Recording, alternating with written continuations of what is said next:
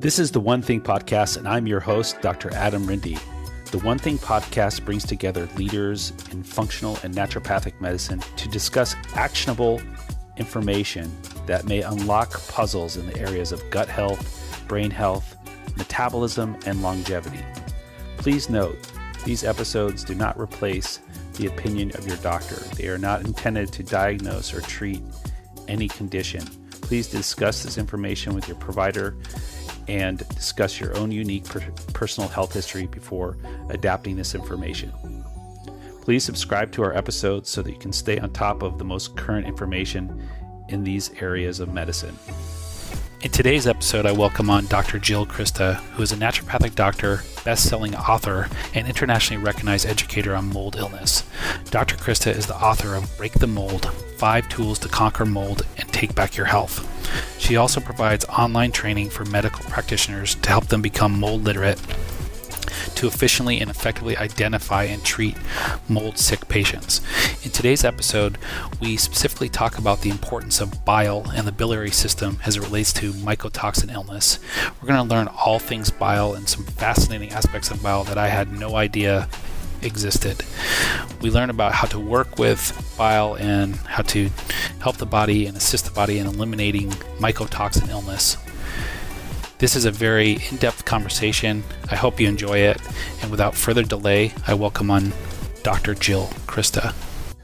Okay, Dr. Crista, welcome to the One Thing podcast. Thank you so much for being on here with me today. Thank you very much for the invitation. It's really an honor to speak with you. You're welcome. Yeah, so uh, we got a chance to catch up offline here, and it was great getting to know you better. Um, I've followed you on social media and listened to some of your lectures, and um, I'm just really delighted to be able to share this time with you. Um, can you tell us a little bit more about your background as it relates to mycotoxin illness and you know the topic of the day, which we're we're talking about is bile and the biliary system. Yes, my favorite. I'm a true bilophile. I've okay. I've realized that's my, that's going to be my next comma after my initials. So I'm a naturopathic doctor. I was trained in Portland and then moved to Wisconsin, where it is Lyme endemic community. Um, also, a lot of toxicity. We have paper plants and GM plant and all these things poisoning air, water. So I became very interested in environmental illnesses.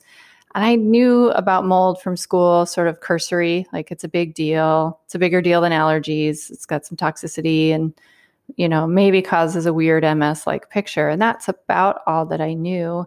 Um, and so I was working with these Lyme patients, and there was a small subset of them that just weren't getting better. So the classic chronic Lyme situation.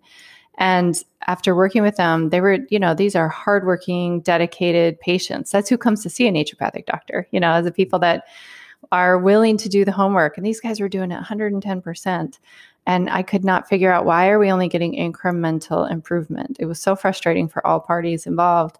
And then in one of those patients, they found toxic black mold, Stachybotrys, in his home eh, since they predicted since they had remodeled their basement 12 years prior, which is a long standing mold exposure. Granted, it was his basement, but you know, if you've ever lit a candle or incense or something in your basement, and if you left it lit long enough, it's going to move into the other airspace of the house. Um, so that's when I thought, wow, I wonder if that, I wonder if the mold is part of what's going on here he didn't have MS. You know, I mean, he didn't have some of the things that I walked away from school thinking, yeah, he had a little bit of allergies. So I thought, well, let's, I'll start digging in and see what kind of allergy symptoms mold causes. When I got into the the literature, I could not believe how much I was missing mold in this in him. And also then I went and interviewed all the other patients that weren't progressing with Lyme.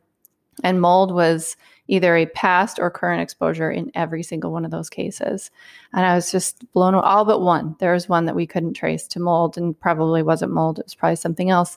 But it, it was just that, you know, mind blowing moment for me of like, oh my goodness, I've been missing mold. So that's why I named my, I have a practitioner course that trains other practitioners how to test and identify, test, treat mold from a natural medicine, functional medicine approach using both herbal medicine and drugs. And I named it Are You Missing Mold? Because that's exactly what I had done for, you know, 10 years working with these Lyme patients. And I just felt terrible now that I understood um, what I could have been doing for them and really pushing. So that's how I got here. I also wrote a book on mold because then I got to have my own mold experience. Mm. Um, after having, you know, I kind of had developed a questionnaire because I like to, I'm very analytical. So I like to have a number and I like to have people fill it out every time so we can see, am I making you better or worse? Or are you making you better or worse? Because they really do the homework. Um, and, you know, I had all these tools for when I knew it was mold. And then when it happened to myself in our own home, I completely missed it was happening. Mm-hmm. And once the flood revealed itself, I was like, oh my goodness, this is mold. And I went right to my protocol. I knew what to do. You know, it was just such a privilege to know that. And I felt very duty bound then to write a book for the public to just simplify everything into real people terms, put it into an order that I used clinically that I didn't really realize I was using such an organized way of treatment. But till I sat down to write it down, I thought, wow, there's actually I have kind of a system here. And so, yeah, then I wrote a book. So that's where I am now. Great. Yeah. We'll, uh, we'll put a link to your book in our show notes and so people can, and your courses, of course. So thank you for that introduction. Um, so we, one of the areas that I know that you mentioned you're passionate about is the biliary system and bile. And it is such a key um, aspect of mold treatment um, I think, you know, as far as general public and also practitioners, I think revisiting what the biliary system is would be helpful for this discussion, just because it's something that I think people don't think about quite a bit, and it's so crucial um, to our our function and in so many different aspects of our biology. So, if you could uh, just take us through maybe a, the overview of what the biliary system is and bile salts. Yeah, you bet. And it, uh, those that are listening don't see, I probably have a huge grin on my face because I love this question. I love the opportunity to talk about bile. I feel like it's one of the most underappreciated, overworked fluids in our body, especially in our toxic times. And even in our immune compromised times. So, even in this coronavirus time, bile plays a role. excuse me. Um, so the primary function of bile is to emulsify fats. Why that matters is that we eat a lot of fat soluble nutrients. And so things have to be broken down so the body can absorb and use those nutrients. It can break it down into a little chunk of vitamin A or a little bit of vitamin E or, you know, those kind of things. The second function is that it eliminates toxins. And that's where it comes very important with mold toxicity because mycotoxins are fat soluble or lipid soluble. And bile particularly eliminates lipid soluble toxins, either lipid soluble or something that has been made lipid soluble in the liver. But we already know that mycotoxins are very lipid soluble. Eh, there are lots of different types of mycotoxins depending on the mold that someone is exposed to. But um, we know that all of them are lipophilic or love love fat and fatty mm-hmm. tissues. The third function, though, that bile that bile plays is all this non GI stuff that we didn't really like non-liver, I should say, not non-GI, but non-liver. In the in the gut, it does all kinds of crazy things that we never really realized it did. It, it recruits and secretes secretory IgA, which protects the lining of the gut and is our kind of immune system of the gut, the first interface. Uh, it helps with probiotic adherence. I never knew that. So, actually, if you have somebody who you can't get them if they have SIBO with mold or they have something else going on with their gut, I have found that now when I add a, a bitter or a, a cholagogue, which means bile flow agent, um, to their to the exact time that they're taking their probiotic, that we're getting better adherence of those probiotics. We're getting better improvement with gut.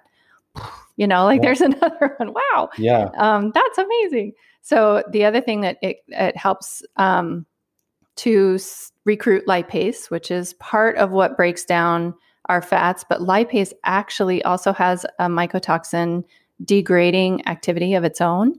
So some people, if they can't tolerate binders, sometimes I'll have them take lipase because I'm like, well, we might as well break it down and denature it and make it not as toxic.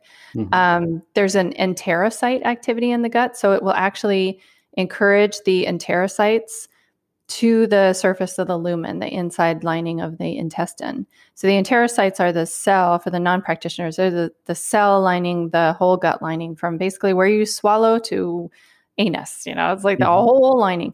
Mm-hmm. So if there's bile there, um, it will encourage those enterocytes to come into the lumen. And why that's important for mold is the other thing we know about all mycotoxins is that they damage the lining of the intestines.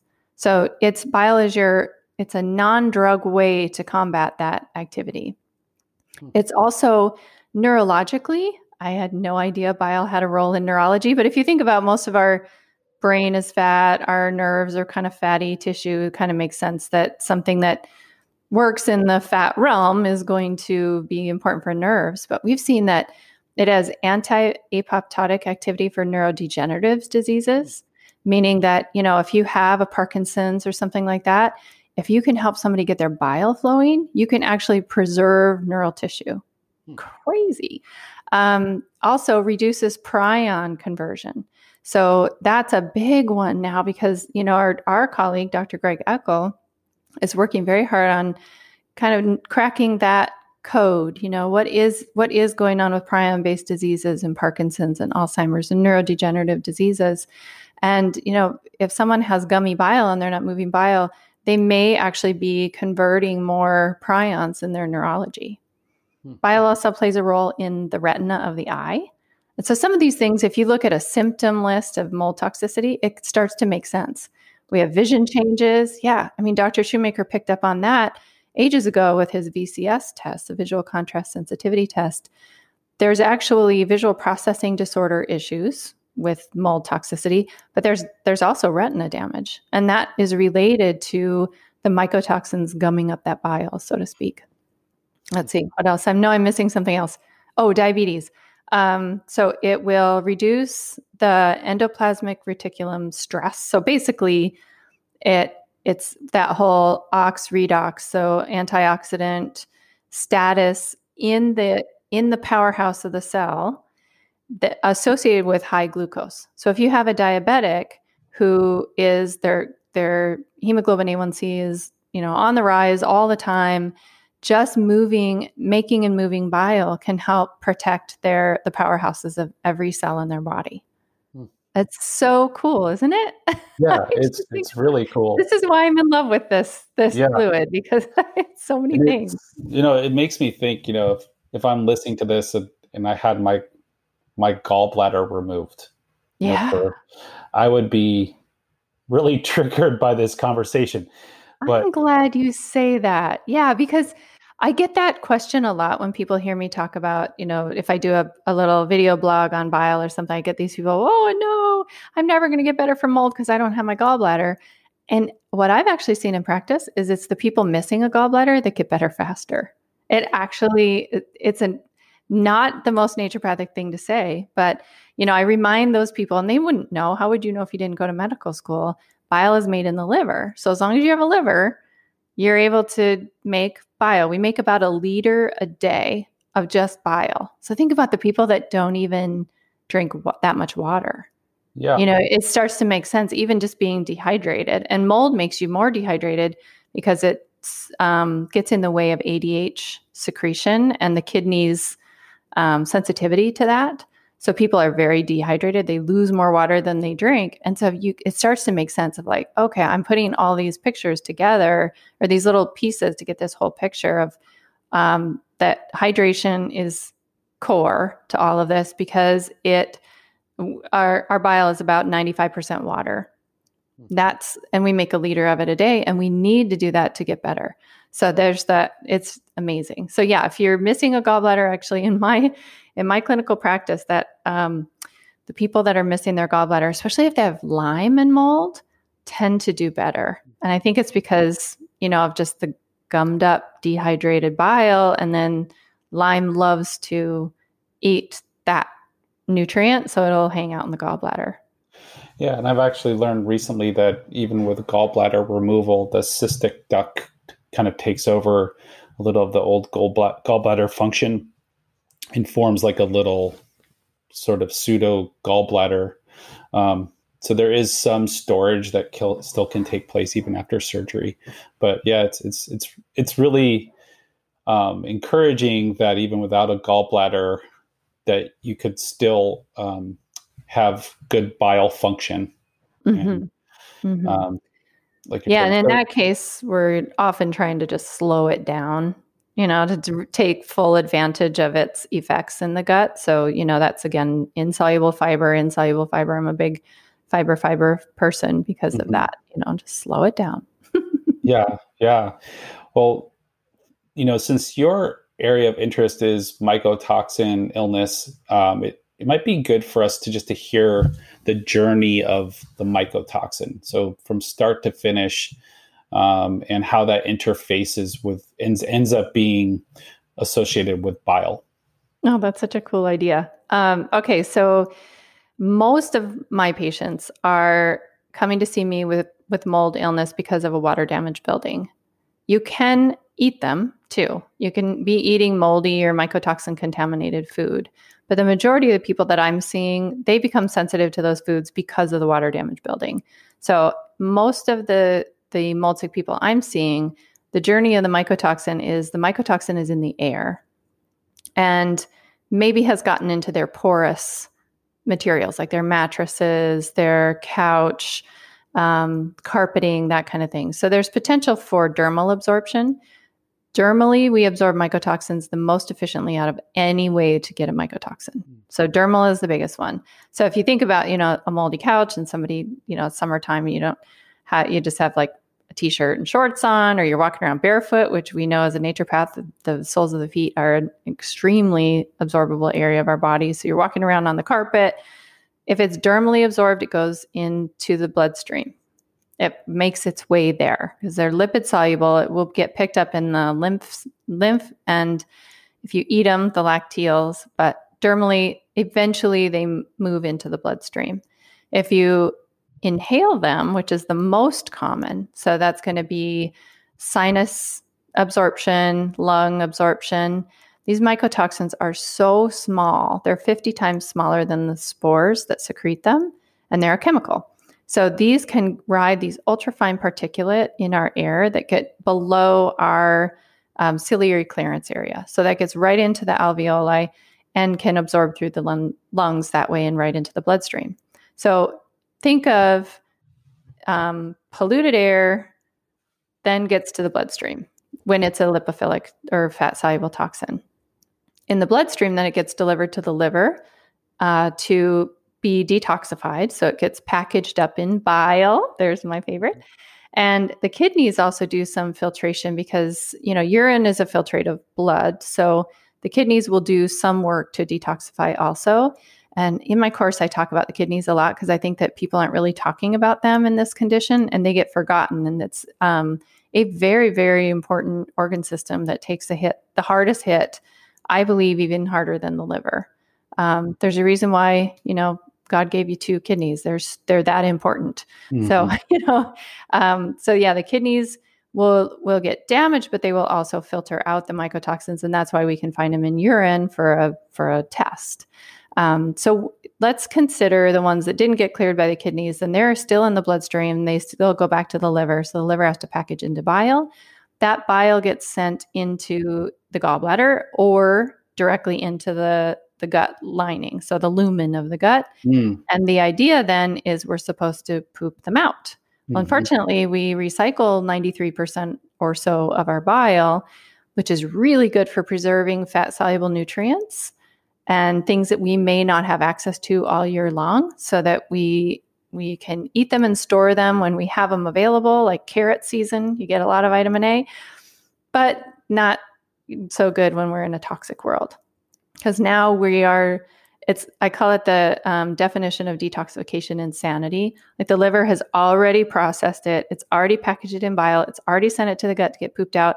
And then the lacteals of the intestines pick it back up and bring it up to the liver to say what do you want to do with this? And the liver says i've already told you what i want to do with this. And then it has to like process it over and over and over again. Wow. and that's why we see a lot of liver toxicity chemical toxicity bile gumming because then eventually the liver just says not now you know you hold on to it we'll add other toxin to you and so that bile becomes very concentrated with toxin. Mm-hmm. I think that's a really good point because, you know, the liver's already got a, so much on its plate. Yeah, its, its task is is uh, like a mile long, and then you know, yes. be to be burdened with this. Um, you know, that's why I think they call it toxic burden, right?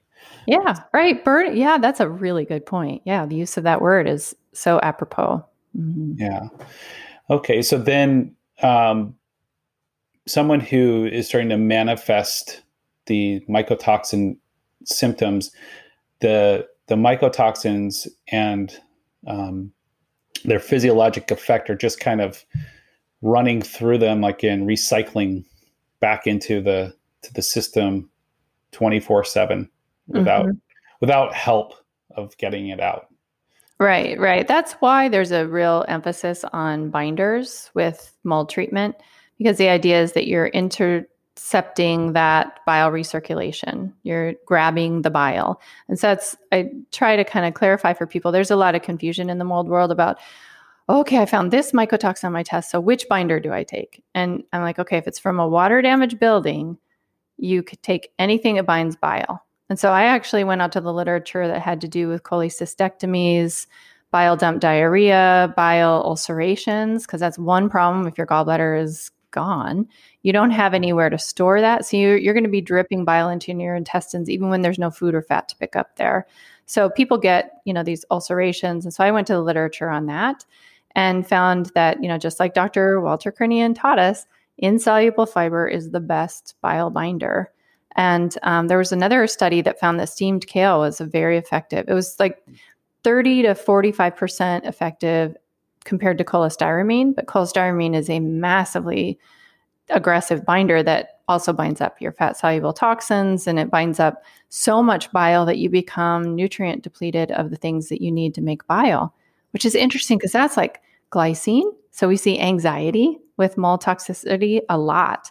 How much of that is the glycine being eaten up in bile and how much of that, you know, so glycine deficiency and how much of that is the activity of the mycotoxin itself on the neur- neurology mm-hmm. i don't really know but i'd love to ask those kind of questions yeah yeah and uh, you have a great post on your website that says like what are we binding or what are you binding yeah what are we really binding yeah what are we really binding yeah uh-huh. and yeah um, that would be good to just kind of go into that a little bit uh, yeah I'm happy to talk about that because I think that the confusion then is people start to feel like they have to be perfect with their binding piece. And um, I wrote an article in the Townsend letter and I didn't even mention binders. I just talked about, you know, food. And somebody said, I'm so surprised that you didn't mention binders. You're, you know, harming people if you're not binding. And I'm thinking, I'm a naturopathic doctor. We we do this by our basic treatment guidelines. You know, the very first thing we do is you need to eat more vegetables and you need to get more fiber in your diet. You know, all right, voila. Yes. Do we need to go a little higher than that, especially if we're going to be starting to poke the fungal bear in the body? Yeah. But um, I think it really takes the pressure off people when they realize it doesn't have to be a supplement. It can be a very inexpensive, you know, food based, or it could be psyllium husk, um, bran fibers like oat bran, rice bran. Even if they don't tolerate the carb part of the grain, they can tolerate the bran part typically.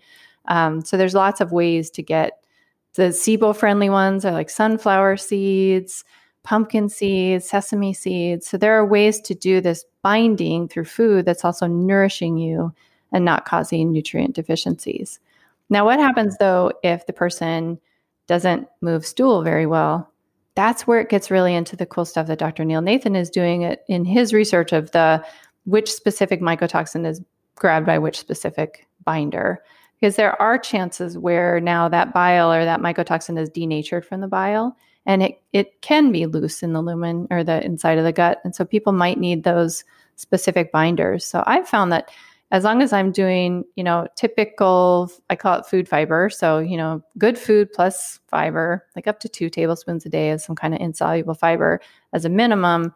And then if somebody is still very, very toxic, so they can't drive behind a, a car any closer than, you know, 50 feet or something like that. They can't go into the the aisle at the grocery store where all the, the laundry detergent is, you know, the dryer sheets. Like they can't even mm-hmm. go in that aisle.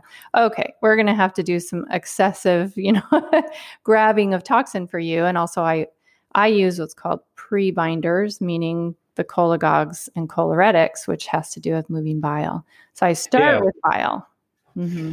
Yeah. So I, I want to speak about that because you know the the the notion is is that we're we're assuming so far that the the bile is being secreted well or being moved well and that it's right. able to get into the gut.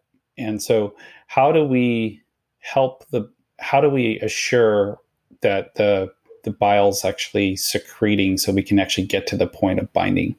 Yeah, that's, that's such a good question because we once I learned all the non-GI things that bile had to do, it made it so much clearer for me to realize the person that's not making or moving enough. So if they're having a lot of vision symptoms, hmm, hmm you know, because we know it's part, part of the retina. If they're having blood glucose issues, so really unstable blood sugar, which might be too high, but it might be too low. So unstable. That's we know bile plays a role in that that story. It's mild, it's it's a minor role, but you know, you start to put this picture together, a lot of neurological symptoms. Okay? Now that picture is getting even stronger and then all the GI stuff. So if if we're running, you know, again with the pro- probiotics, if I'm seeing that okay, I'm, I feel like this person's taking billions and billions of probiotics and they still can't poop or they're not, you know, all, all kinds of different things that mold can do to the gut, then I'm thinking, okay, we need to go up the chain a little higher. Um, so those kind of the, that quadrant or the four things that I kind of assess to see, I, I think we're not moving bile. And then I use things like bitters, start there and see if that's enough. But a lot of people need just good old bile salts with their mm-hmm. meal. Yeah. Yeah. So there can be like a deficiency of actually having enough bile, and then there's can be like a problem with moving it. Mm-hmm. Um, so you you sort of approach both those angles and the situations. And so you're saying this the symptoms that really jump out um, for someone who's having maybe core issues with that part of the dysfunction or um, visual and maybe blood blood sugar issues or if they're just mm-hmm. really pounding the probiotics and can't get a bowel movement going that's kind of yeah and neuro neurological which you know it's funny that somebody will say to me, "Oh, I had just terrible brain fog. My eyes aren't working." They're kind of like a drunk person, you know. Like mm-hmm. one of the posts I'm about to post here is "Breathe air, get drunk." You know, so if you're breathing mm. mycotoxin laden air, you can get alcohols, aldehydes, all of the other things that mold makes, and people actually seem drunk. It's sort of like an auto brewery syndrome, um, where it's automycotoxicosis syndrome. Um, so they, you know, same thing like brain fog, incoordination, vision issues, um, and then their gut just isn't that we can't get a hold of it with all the things that are reasonable. I would say that's kind of a that's kind of a cardinal mold Lyme, you know not not necessarily together but each of them is one of those things where when you've done everything reasonable and the person's not, not responding in the way that you've seen with you know other patients like 85% of your other patients got better when i did this you know we took away their food allergy we added probiotic and and you know things are better. And if you do that with mold sick people things don't get better. And that's when i started yeah. thinking okay what's there's something bigger here. Yeah yeah. So I, I really like how we've gone through this so far. And it's like there's even you know a step back from the bile is you know maybe a time uh, topic that we for another discussion but it's you know just the getting getting the um, mycotoxin to the to the biliary um, to the gallbladder, you know, so, mm. or getting it out of the liver. So that's the whole detoxification topic, and I mean that's obviously such a core part of the treatment, right? Absolutely, yeah. I mean the the the toxin has to be detoxified before it gets met with the bile, and that whole process is involving, you know, cytokine P450s, cytochrome cytokines. I've been talking about cytokines a lot um, cytochrome P450, and it has to do with glutathione and, you know, being able to preserve your glutathione, you know, make it reduced again. A lot of people are so toxic. They have glutathione, but it's not usable glutathione. Right. So, yeah, all of that stuff really plays into this. And that's when I like to use plants like milk thistle, which has been shown in studies to protect people, if you pre-dose with my with milk thistle before you know you're going to be in a moldy environment, it can actually preserve hepatocytes. Oh wow. That's so cool. And when you look at what milk thistle does, it's that multiple mechanism of action thing. You know, it's preserving the glutathione, it's, you know, reducing it again. Um, it's helping with glucuronidation, it's helping with all these other parts that have to do with um, toxic disorders. Yeah. And anybody who's had mycotoxin illness, like you, you know, when you're walking into a moldy environment, it's, mm-hmm. it's, you just never uh, lose that, that sense. yeah. And it's your body helping you, you know, I mean, it's, that people can't sleep when they have mold toxicity and it's the body saying we're not safe we're not safe get up get out you know the whole like haunted house thing get out you know? Yeah. And it's your body really being smart. So the more we listen to those things and not i, I see a lot of people beat themselves up for those reactions. Mm-hmm. and i mm-hmm. feel like no that is your body being so smart. It doesn't want to do that ever again. Bodies have an innate drive to be healthy. Mm-hmm. yeah. Yeah and so in one of the other episodes with Dr. Tessier, we talked a lot about like the evaluation and workup and labs and that type of thing. And I don't think we have enough time to go through that whole um, topic. And I would encourage people just to kind of circle back and listen to that episode. And it was really in depth about testing. Um, however, I would, yeah, I would like to just hear if there's anything that you're doing that's um, new or on the on the forefront of testing um, that you would like to add maybe to for uh, for us to think about? Well i'm sort of on the um, because i'm dealing with people all over the world now once you write a book you know? Um, and so i'm trying to scientifically validate the questionnaire that i've been using in clinic for all these years. I did put it in my book and any practitioners listening if they want it they can just go to my website drcrista.com slash questionnaire. You can get it. What I'm trying to do is correlate these various ways of testing for people that can afford testing to the questionnaire and see if it has validity. If we're seeing that there's a number or the numbers that I created, this is just my creation, my little analytical brain trying to get a number. Um, do those correlate with what you're seeing with their symptoms, you know, on the questionnaire? With what we're finding on testing. So that might be urine mycotoxin testing. That's what I'm using mostly. So that's the that's my next little thing.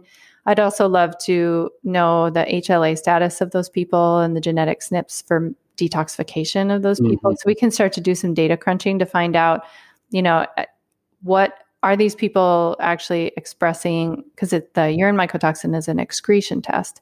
So mm-hmm. if you have genetic SNPs that impair your excretion ability and detoxification ability, you may not be seeing a true test. I know that Dr. Tessier talked about that. And yeah, I would highly encourage people if you want to know more to go back and listen to that podcast. It was awesome.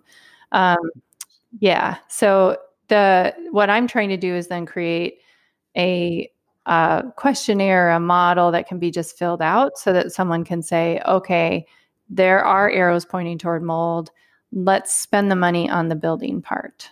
So that's my yeah. That is that is so useful. I'm really glad that you're doing that because a lot of times people can only afford one aspect, either the evaluation or the treatment, um, mm-hmm. and then let alone remediation.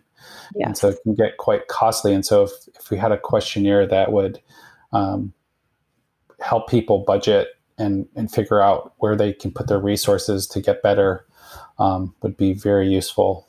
Yeah. So and it's a global issue. So, you know, someone in Brazil can't order a Great Plains lab. You know, I mean, so mm-hmm. we, they are, if you're not in the United States or Canada, and I think their Great Plains is working with other, you know, European countries, but you know, there's a whole world out there that's really struggling with this. And so I'm trying to create a, some kind of model or quantitative way that's scientifically validated against mm-hmm. the mycotoxin test. Okay. And so when people ask you, you know, you, a lot of times we'll get the question, am I going to get better? Hmm. You know, is it even worth doing all this? Because it, it is a lot of work. It um, is a lot of work. Yeah. I mean, it, say to people? it is and it isn't. I mean, some people, there's an occupational study done where half the people that got out of that environment got better. They had no mm-hmm. residual. Of course, all they tracked was, I think they tracked allergy and respiratory symptoms. There were some side comments about other side effects like GI type side effects, but they reported themselves as better just by getting out. So that's why in in my steps, I know Dr. Tessier too, get out of the mold if you can at all. Um, that's going to be the most important piece. The people that come to me who've seen every doctor in the world and then they come work with me, they uh, almost all are still being exposed somehow. They, if they've been doing this kind of a protocol where you actually also do antifungals, that's so it's a little different from my approach from like a a Shoemaker approach or something like that. That you know the way I see it is that that continuum that Dr. Tessier talked about, the various, you know, Venn diagram thing, there's this continuum of being exposed to the toxins. That goes on long enough, the body starts to sense that threat and starts to convert your own healthy microbiome and sinubiome into a pathogenic biofilm, which then can deplete the immune system of those tissues, which then can allow fungal invasion. So I see fungal overburden. I love that word burden now. I'm really thinking about that. Um, that fungal burden in the body happen at about the second stage of that continuum. And so I treat all my patients who have had water damage exposure with antifungals. I am privileged to have plants to do that. Mm-hmm. I don't have to wait till I have a frank fungal infection to use a drug that has bad side effects. Um, and I treat the sinuses and systemically, so we get the gut biome as well. And that, you know, so the way I'm seeing it is that if the fungus is the fire, creating the mycotoxins is the smoke, just my, mopping up mycotoxins for a majority of the population, and sp- specifically those people with the HLA variation, they're not going to get better because you haven't put out the fire. Mm. Healthy people in that occupational study, they weren't living in it. They didn't take stuff with them. They were able to move the building and you know those people could get better because mopping up the toxins allowed their immune system to to reset the fungal balance in the body but really sick people need that extra help mm-hmm. yeah. yeah it was just uh, while you were talking i was getting a little image of dr Crinnion standing up saying like avoidance avoidance avoidance exactly it Yep. Avoidance, avoidance, avoidance. The first three steps. It's so important it takes up the first three steps. Absolutely. Yeah. So can, when someone asks, can I get better? Absolutely. Yes. You do need treatment. A lot of people do need treatment more than just, you know, avoidance. Um, and I think that the other thing is if there's been a secondary issue that has been the mold has caused, that's a little more difficult because now we're chasing two boulders down the hill.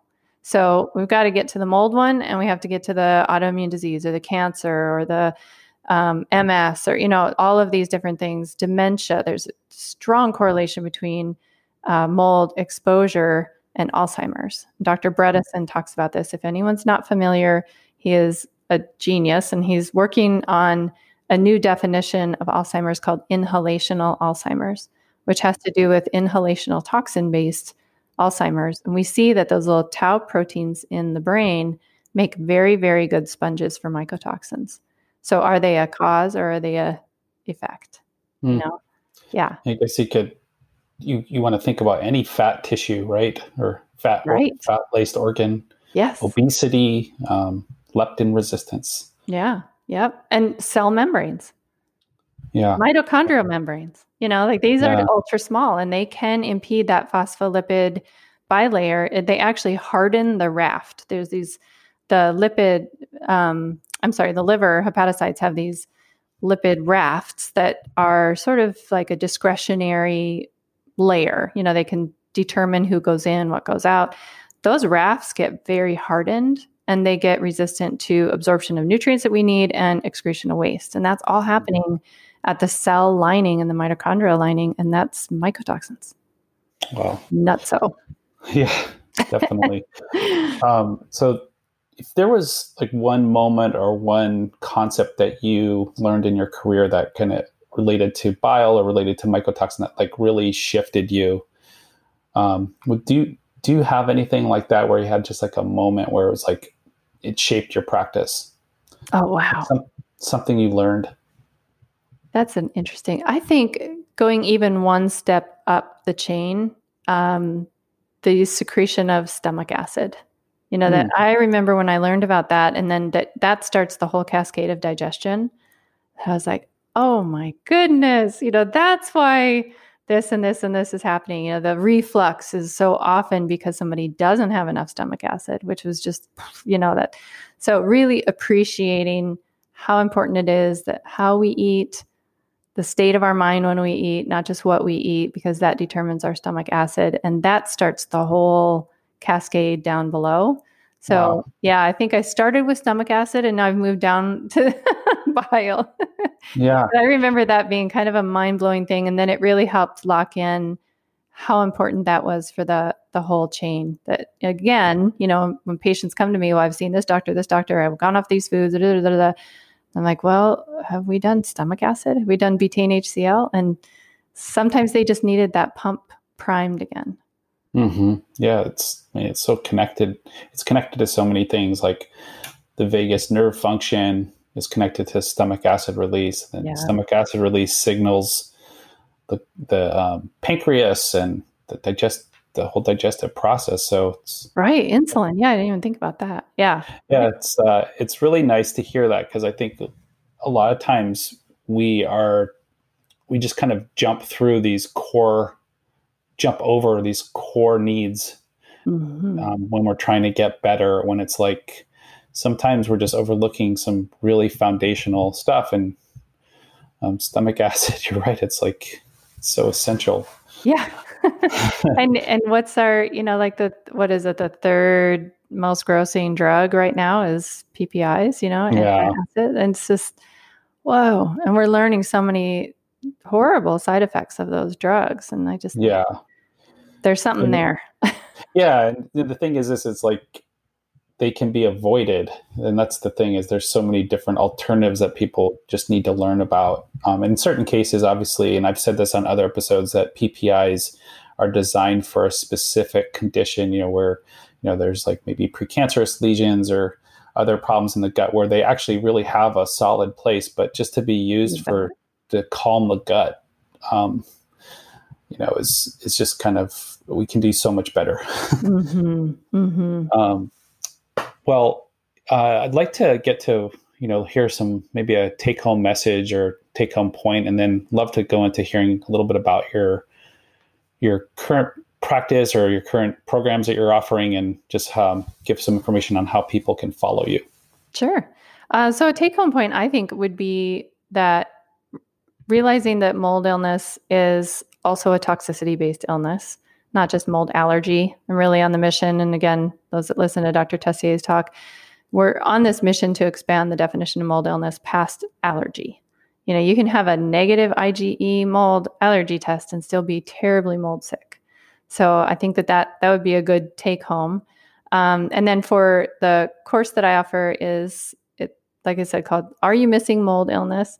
and it's geared toward um, primary care providers to give you the full mechanism. I go over each mycotoxin that we can test for today and its affinities in the body. So it really helps you understand what specific treatment you need to be engaging for that person. Um, an example is ochratoxin is very hard on the kidneys. We know that that's going to happen. And so we might do more kidney support, CoQ10, that kind of thing for somebody who has ochratoxin. So try to give you the full understanding of what all mycotoxins do, like glutathione deficiency, mitochondrial dysfunction, protein synthesis inhibition, the, the kind of things that tie them all together. And then we go through each individual one, go over some testing and um, some of the limitations of the testing that's out there. Urine mycotoxin testing is definitely not without its issues. Uh, and then we go through a treatment an order of treatment, so a therapeutic order. We're very much into therapeutic order as naturopathic doctors, mm-hmm. but that really helps guide the what do I do first, what do I do next. You know, and of course, first is avoidance, and then go through the nutrients and botanicals and um, drugs that might be useful in treating. And I might be one of the only people recommending. Well, now I'm seeing it more often, which is really cool. But recommending things like TUDCA and bile salts and that kind of thing for mold toxicity. So it's really cool tools we have out there. Great. Excellent. Um, well, thank you so much for being with me today and you shared so much great information. It was it's great to just really talk to a real pro and oh, to hear oh hear how you think through things. And um, thanks thanks again for being with us. Thank you very much. It's really really been an honor. Thank you. In our next episode, we'll speak with Dr. Angela Cortal. Listen into this special preview of the next episode of the One Thing podcast. I'm here with Dr. Angela Cortal, who's our next guest on the One Thing podcast. And we're going to to get to know her a little bit. So, Dr. Cortal, who had the biggest influence on you becoming a naturopathic doctor? Well, I had a number of mentors and doctors that I definitely looked up to through through my education and early practice. Uh, but just on a very um, uh, d- down down to it answer is that my my family and my husband is what contributed to me becoming a naturopathic doctor uh, because without them I would for sure have not finished school, not opened my practice. Uh, I, I joke, but kind of kind of serious about how I would have died of starvation at some point uh, if my husband yeah. wasn't feeding me and taking care of me.